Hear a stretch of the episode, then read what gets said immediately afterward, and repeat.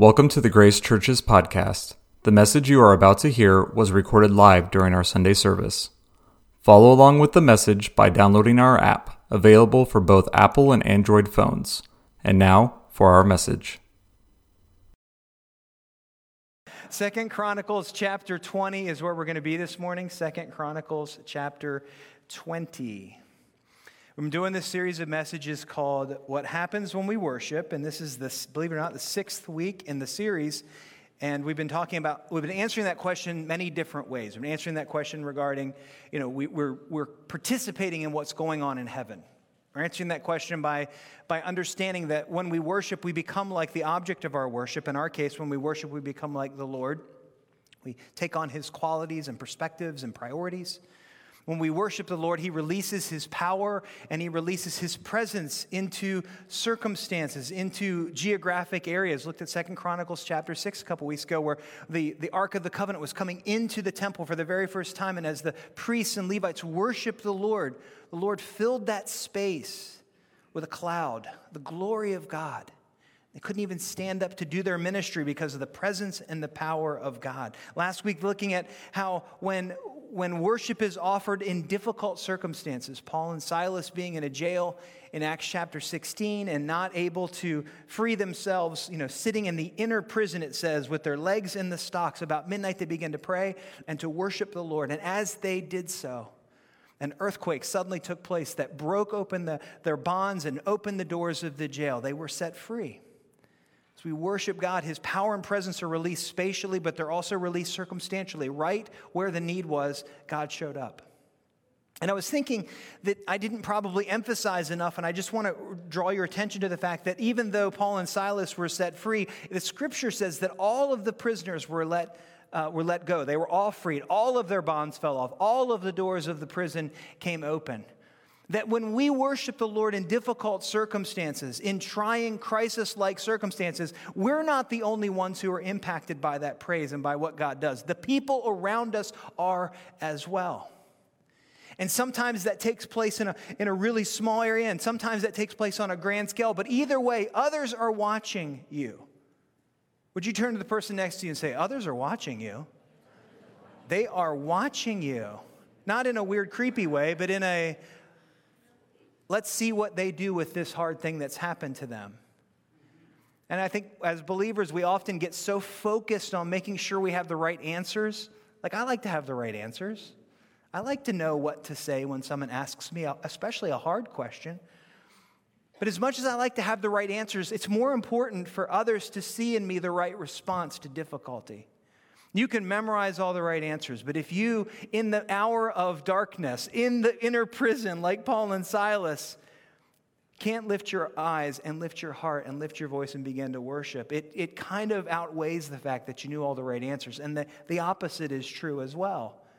If in that moment I can say, I know that my Redeemer lives, if in that moment I can say, as the deer pants for the streams of water, so my soul longs after you, O Lord then you are saying something about the God that you serve and how he will show up and he makes himself known in those deep and dark places. Our worship is a witness, especially when it's offered in times where it's not easy. Our worship is a witness. You worshiping in hard times is a tremendous message to those around you. As I said, sometimes it takes place in small settings, but this is the week where we're going to talk about where worship takes place in a large setting that, uh, that alerts the nations of the world to the, the reality of who God is and just how much He does for His people. Because to be sure, the enemy of our souls does come to us in those prison like situations and whisper to us lies and deception and accusation in quiet, small, private, unseen spaces. But he also is capable, as we're going to see in this text, of launching a full on frontal assault, loud and intimidating and fierce. And in those moments, I would say that we probably need not just a Philippian jail playlist. In those moments, we need songs that we can shout from the mountaintops. Not the, not the scratchy voice because I've been beat and I'm sitting in a jail and I can barely form the words and say, Oh Lord, you're beautiful. but standing on the edge of a mountain, facing the hordes of hell that want to come and destroy, to declare a victory cry in the face of that. Sometimes you got to have loud songs. That's why God created cars with stereos. So keep those windows up so nobody else has to hear you and you sound whatever your favorite singer is. That's what you sound like when you sing with them going down the road with the You ever sometimes it's like I just need some quiet peaceful Jesus time with the, the music really low and sometimes that's not going to cut it, right? Sometimes it's got to be loud. Sometimes I got to tell myself, this is what I believe. I will believe this regardless of what's going on around me. And that's kind of one of those stories that we're going to look at this morning. So, Lord, open your word to our understanding as we go to Second Chronicles chapter 20 this morning. Lord, impact us, change us by your living and truthful word. In Jesus' name, amen. What happens when we worship? Let me answer the question again this week. What happens when we worship is this we engage in a warfare that is spiritual. Worship is warfare. Whether we realize it or not, whether we think of it that way or not, whether that seems right or, or seems like it makes sense or not, it makes no difference. The truth of the matter is, is that when we worship, we are enjoining a warfare that is unseen. It's spiritual, it's not physical, but it is happening all of the time. All around us, all the time, there are wars taking place. And warfare is, I'm sorry, worship is one of the best ways, probably the best way to enjoin that battle. Second Chronicles 20 is one of those chapters that we could literally spend months on. There's so much richness in this particular text. It is it is not just about worship, although it is about worship. There is, there is good teaching on spiritual leadership, on unity within the body of Christ. There's power in prayer. There are many things in this particular text. We're not going to read it all this morning. I'm going to kind of intermittently read and summarize. But I want to encourage you, if you've never read Second Chronicles chapter 20, read Second Chronicles chapter 20. This is one that you bring your highlighter, bring your pen, because there's plenty of things to underline and to, and to grab hold of. Great truths in this passage. Let me start by just reading the first four verses. Second Chronicles 20, 1 to 4. This is out of the ESV. It says this After this, the Moabites and Ammonites, and with them some of the Meunites, came against Jehoshaphat for battle. Some men came and told Jehoshaphat, A great multitude is coming against you from Edom, from beyond the sea, and behold, they are in Hazazon Tamar, that is, Engedi. Verse 3 Then Jehoshaphat was afraid, and he set his face to seek the Lord, and he proclaimed a fast throughout all Judah. And Judah assembled to seek help from the Lord. From all the cities of Judah, they came to seek the Lord. Judah is the southern kingdom of Israel at this point. Israel got split into two Israel and Judah, northern, southern. At this point, we're, we're talking about just the southern tribes of Judah, or Judah and Benjamin. They are there and they are doing really well. If you read back in Second Chronicles of chapter 18, you see Jehoshaphat do some really, just some really knucklehead things. He does some really not smart things. And then he kind of learns from his mistake. And when you get to chapter 19, he makes a whole bunch of really good decisions in a row. And I can I, I think when I read 19, it's like Judah as a nation is moving in the right direction. There's spiritual health. There's positive things going on. There's obedience to the law. He's making uh, different folks go out and teach the people so that they will be obedient to the, t- to the ways of the Lord. So everything is going good. And then in chapter 20, everything starts to fall apart. And before we talk about that, I just want to say this. If that's your experience, know that you are in good company. If you feel like, man, things are really going good, I'm not here to be a negative person. However, I believe personal conviction that the enemy seems to target people that are doing pretty good. Like, I'm really getting my act together with Jesus. Raise your hand if you ever feel like you're getting your act together with Jesus. Like, for me, it's about 10 minutes long, but for those 10 minutes, man, I just like, woo, I am doing it right now. It's almost like when we really start to move in the right direction, enemy just throws everything at us. And that's what you see in this text. 19, good things are going on. 20, it's like, we're, you know, we're serving God and we got the temple and everything's, what? There's these three armies that are going to come and attack us. Out of the blue, just decide we don't like Judah anymore. We're going to try to destroy it and wipe it off the face of the earth, which kind of is the history of the people of Israel. But anyway, they just decide we're going to just wipe these people out. They hear of the impending attack, and I love Jehoshaphat's response. I'm going to talk a little bit about it in, in a bit, but I love that, first of all, that it admits that he was afraid, because he was afraid. He didn't just kind of like stick out his chest and act like he wasn't unsettled by this development. He was afraid. But what did he do with his fear? He turned his fear into a fast and he called the nation to begin to seek the Lord in worship, seek the Lord in prayer. They began to just go for it. He brought everybody there. They're at, at Jerusalem. The people of Judah are there, and they begin to pray. Well, I'm going to summarize the next chunk of scripture between 5 and 15. Basically, what happens is, is that when all the people come, Jehoshaphat begins to pray. And in his prayer, he rehearses some of the promises that God has made the people of Israel, made the people of Judah.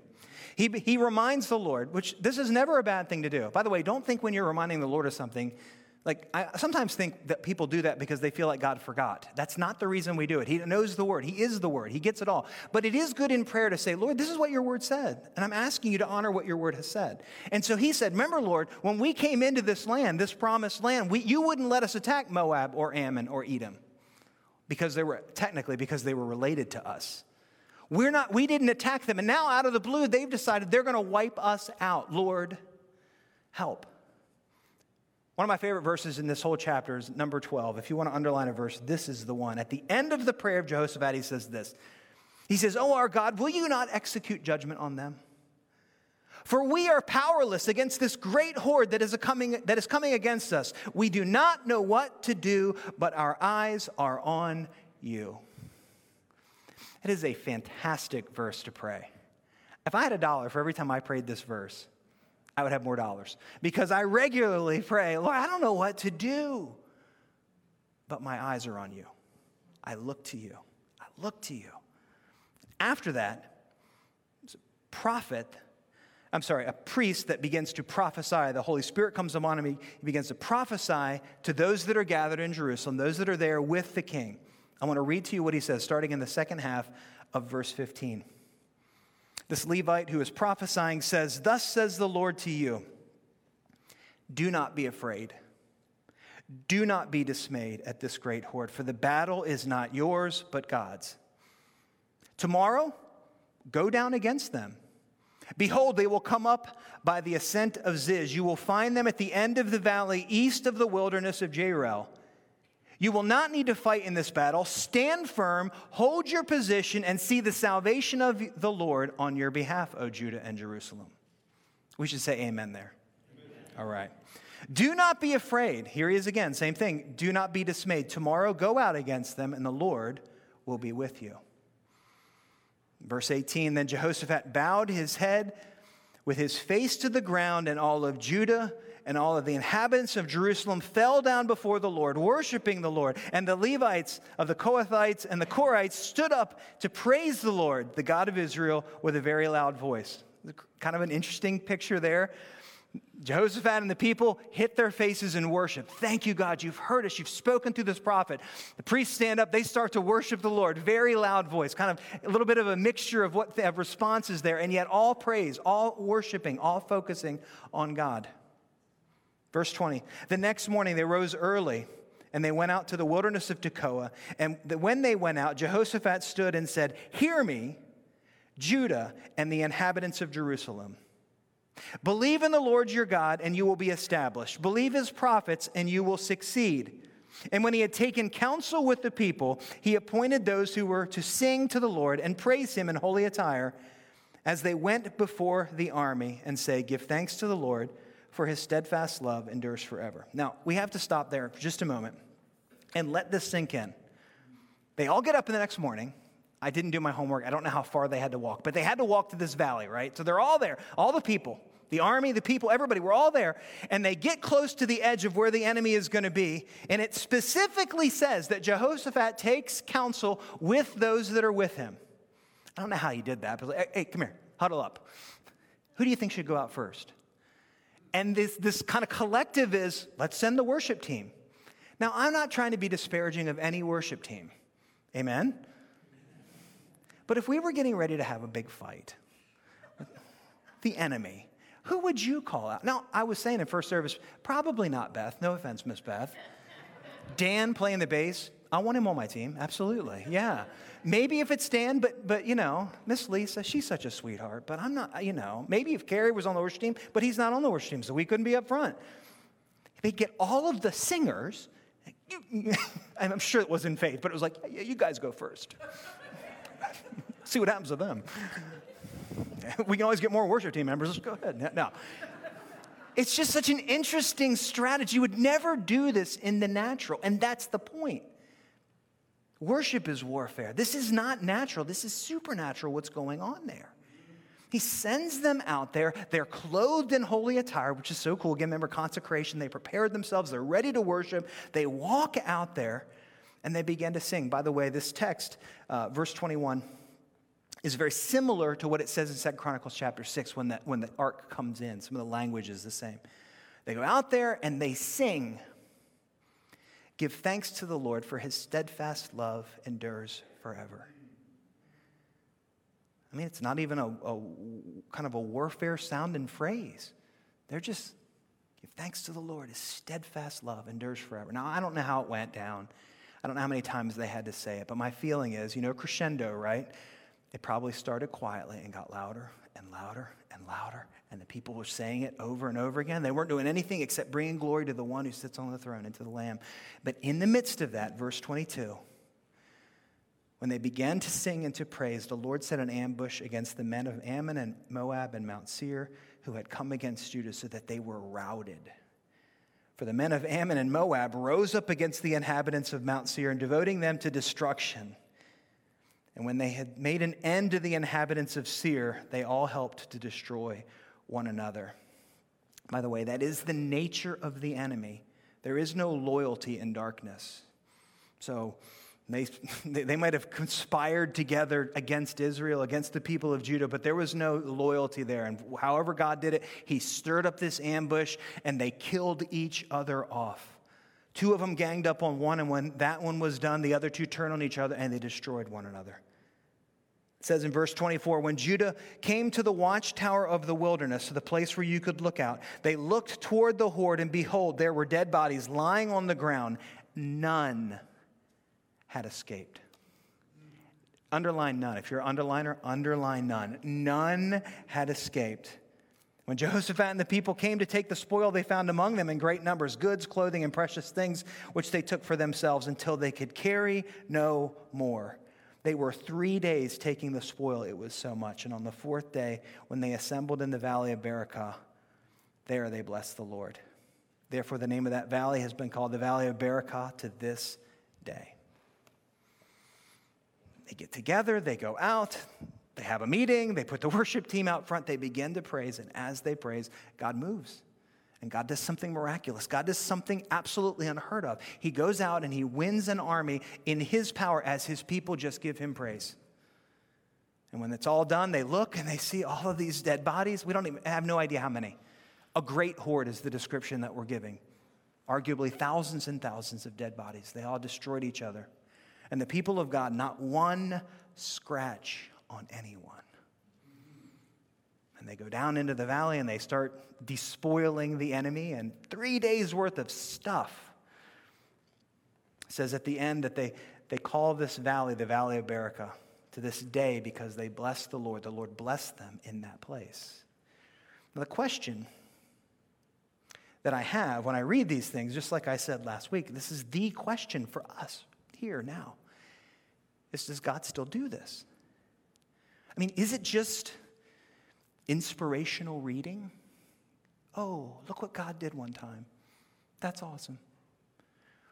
Is it just, you know, historical reference? Or does God actually still do things like this? And my conclusion, you have to come to your own conclusion. I can only tell you what I believe, and I believe this that He absolutely does. Now, when I say that, I admit to you that I have never been worshiping the Lord over a situation and seeing all those people kill each other. You know, that's never happened. I've wanted it to happen, but it's not. No, I'm just kidding. Just, just a little joke. I've never seen anything remotely like this. But when you think about it, isn't that kind of the thing? Isn't that kind of the, the point? Isn't that the danger? If I'm worshiping and I'm thinking, oh, I need to see all this stuff take place, aren't I kind of denying the realities of the kingdom of God? Because none of it is visible, it's all invisible. How much of the work of God can you actually see with your eyes? What's the kingdom of God actually like? I was just reading this morning in my regular devotions, I was reading it, and Jesus was saying, Here's what the kingdom of heaven's like. It's like a woman working with bread, and she puts some yeast in. You can't see that yeast. You can only see when the yeast is there, and over time, and it, you know. The kingdom of heaven's like the like that field. It just looks normal, and except there's a treasure out there. Someone goes and sells everything they have to capture that field because of the treasure that you can't see. It's like that little, that little teeny seed that is so insignificant, no one even think about it. You put it in the ground, next thing you know, you've got a plant large enough for birds to land in. The kingdom is always invisible. On this side of the cross, we do not war against flesh and blood, Paul tells us, but against rulers, authorities, cosmic powers over this present darkness, against spiritual forces of evil in heavenly places. Just because you cannot see the battle doesn't mean there's not a fight going on. There is an unseen war being waged constantly, all of the time, all around us. The danger is, is that we think, well, why would I worship? Nothing happens. Ah, you worship because something's constantly happening, whether you can see it or not. So let me give you some feedback. Three quick principles out of this. Again, there are dozens, just three that, that I want to share with you. Number one is this when faced with a battle, you do not look to your own resources or abilities. We're talking about a spiritual battle. You do not look to yourself as the answer. Rather, you only look to God. You look up. I love verses one through four. There's this great horde, Jehoshaphat, and he says, Oh no, let's fast, let's pray, let's seek the face of the Lord. I love that he does not say, All right, get the army out. Let's start counting heads. Make sure all the swords are sharpened. Make sure we have enough spears. Make sure there's slings for everyone. Let's recruit. Let's draft some new soldiers. No, none of that. There's an immediate, complete acceptance of the fact that they're not going to win in the flesh. That's fantastic. That's the most strategic and wise thing we can do in the midst of the battle is go, I can't win this. Now, why is it that we so often think we can get halfway into fighting the battle in the flesh and then have this realization? We have got to be like him. We're just, nope, not fighting, not doing it. I am looking to. I do not know what to do, but I am looking to you. Jeremiah chapter 17 says this Cursed is a man who trusts in man and makes flesh his strength, whose heart turns away from the Lord. That's the danger. Oh, we're getting ready to go into battle. What are our resources? What do we got? Rather than saying, Lord, we're getting ready to go into a battle. We don't know what to do, but we look to you. People didn't trust themselves. They cried out to God, and He responded. Number two, second principle. Now, would you say the word now? Is always the right time to worship. Now is always the right. Is it the right time to worship? Yes, because it's now, right? So it's all. So in this text, when the news comes and they all start seeking the Lord at the at the um, at the temple in Jerusalem, they're there. They're seeking the Lord. They're praying. The Levite begins to prophesy. When the prophecy comes, it says, "Look, you're not going to have to fight this battle. The Lord's going to fight for you." All you need to do is go out there and stand and watch him display his power. When that word comes, what does Josiah and the people do? What do they? They hit Josiah. Wrong king. What does Jehoshaphat and the people do? They hit the ground and they begin to worship the Lord. That was before the battle even took place. The next morning, they go out, they walk out, they recruit the worship team to lead them. The worship team begins to worship God. And as they're worshiping, the Lord sets an ambush in their midst and they destroy one another. They are worshiping during the battle. When they go out to collect the spoil, when they are gathering three days worth of free freebies, you know, they're out there getting all this stuff, and it says that they're returning Jerusalem with joy, rejoicing in what the Lord had done. They worshiped before, they worshiped during, they worshiped after. Now is always the right time to worship the Lord. Well, I don't feel like worshiping. Not an issue. Doesn't make any difference. You don't have to worship ever, but I will tell you, it's always the right time. Here's the thing, just to be completely honest with you. The truth of the matter is, you are either heading into a battle, you are in a battle, or you are just leaving a battle. So, it is appropriate for you to worship beforehand, worship during, and worship after. Amen? Okay, one more thing. The place where the enemy attacks will be transformed into a place of our victory. Where he focuses his attack will be renamed as a monument to God eventually. The places where you feel, oh, that's the weak spot, don't, don't disparage the weak places. The Lord will work through the weak place to bring glory to himself.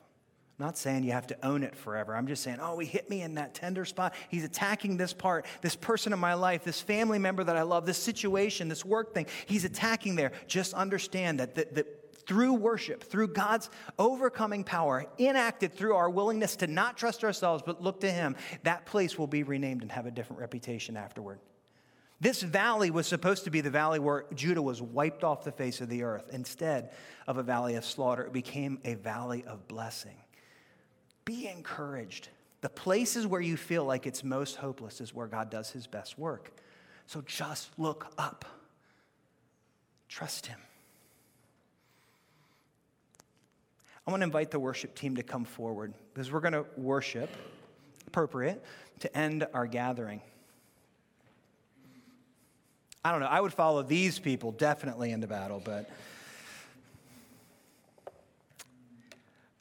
worship is our weapon. It's not all that it is, but it is our weapon. God fights for his people in small places like prisons and in big places like in valleys where there are three armies set against and it is the prioritizing of praise. It is the, it is the prioritizing of worship that sets us apart from others. It says in Psalm 20, verse 7, one of my favorite verses in all the Bible Some trust in chariots, some trust in horses, but we will trust in the name of the Lord. They collapse and fall, we rise and stand upright. Because we're not trusting in horses and chariots. King Jehoshaphat, Judah, the people of God, that is us. And when we're following the Lord, it happens. People, just out of the blue, the enemy decides, let's pick on Tim today. Let's focus discouragement in his direction, even try to bring destruction that way. And just like the people of God, we get to decide what are we going to do in that moment. Will we worship? Would you stand with me?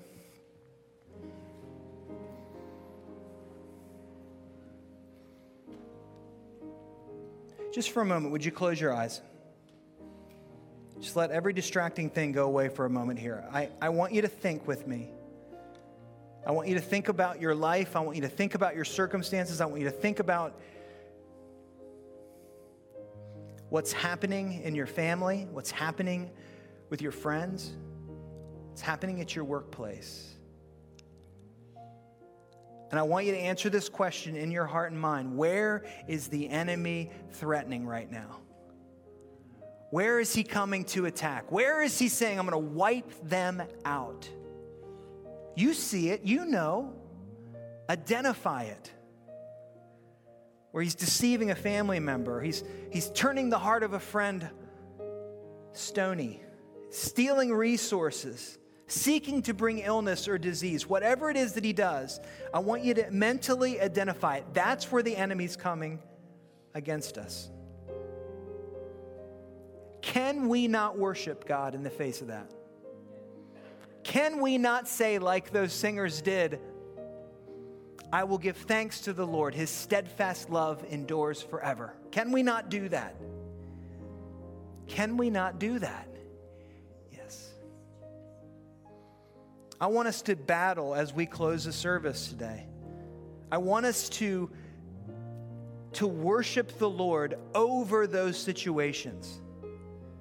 I know this may feel a little bit strange to you, but I want you, even as we're singing this song, the Revelation song, we're going to sing again from, from this morning. We're going to sing it. And as you're singing the words, holy, holy, holy, you're not just singing them to, to glorify God, you're singing them as an act of defiance against hell. Say, absolutely, God, I am going to worship you in your holiness and give thanks to you because you are good. And you are going to deal with this situation because you're a good God who cares. Worship is intercession as much as it is warfare.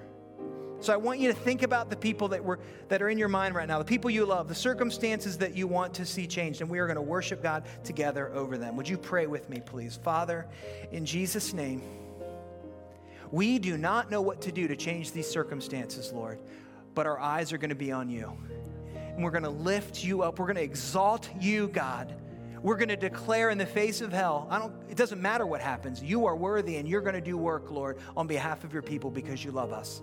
And you love them, the very ones that we're praying over. We pray this in the powerful name of Jesus.